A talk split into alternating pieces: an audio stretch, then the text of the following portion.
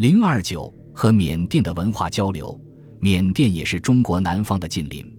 明清交替之际，随着抗清斗争的失败，一部分中国人随永历帝进入缅甸境内。顺治十八年，吴三桂率清军入缅，擒拿永历帝，一部分清军官兵流落在缅甸。乾隆年间，清朝和缅甸发生战争，战后清朝官兵二千五百人仍击缅京。或是种植，或是公益，并娶缅妇为妻。此外，在和平的岁月里，随着两国边境贸易的开展，一部分中国人也流居缅甸。在缅甸的中国人对缅甸的经济发展做出了贡献，也促进了中缅之间的文化交流。首先，移居缅甸的中国人把大乘佛教思想传入了缅甸。康熙二十年。云南景东府共生张宝泰在鸡足山修行，他的弟子张晓宣传弥勒佛降生的教义，这样佛教的这一教派虽在鸡足山地区盛行。这期间正值云南人移居缅甸的高峰期，移民中大部分信仰鸡足山的弥勒降生说，于是，在中国移民的影响下，缅甸也兴起了信仰弥勒佛的高潮。其次，移居缅甸的中国人。把中国的建筑艺术传播到了缅甸，缅甸都城曼德勒有许多中国风格的建筑物，他们的设计者和督造者多是中国移民。旅缅滇桥引荣建造的腾越会馆，门前刻写着中国对联：“苍山冬至，回首多情；黑水南来，同舟共济。”中国移民还把修造百叶窗以及车辆的技术传播到了缅甸。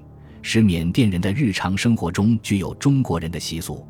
同样，由于中国移民的影响，缅甸人的服饰、工艺美术品也都具有中国人服饰和工艺品的特点。这些正是中缅两国文化交流的产物。从乾隆朝后期起，直到道光朝前期，中缅两国使者往来不断。乾隆五十二年，缅甸使团一百余人携带金叶表文。金塔及熏象八头，以及宝石、金箔、檀香、大呢、象牙、漆盒等物前来中国。乾隆第四使团佛像、文器、珍玩器皿等物。乾隆五十四年，缅甸使团前来中国祝贺乾隆第八十寿辰。乾隆帝赐使团敕书、印信以及御制诗章、珍珠手串，并敕封缅甸国王。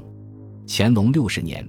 缅甸国王派遣使团前来中国，进奉物品中有缅石长寿佛、贝叶缅字经、福字凳、金海螺、银海螺、金镶缅刀、金柄陈尾、黄缎、贴金象教、洋枪、马鞍、象牙、犀角、孔雀、木化石、玄猴皮、各色呢、各色花布都是十八种。从上述可以看出，缅甸使团对清朝的进奉和清政府的回赐。不仅是中缅两国的经济交流，在很大成分上也是文化交流。特别应当指出的是，在前来中国的缅甸使团中，有些人是多次前来中国的，他们精通汉语，为中缅文化交流做出了直接贡献。例如，乾隆六十年来中国的缅甸使团中，有名叫孟干的，就曾把中国的《康熙字典》《渊见类函》《朱子全书》《本草纲目》。等书带回缅甸，促进了中缅文化的交流和发展。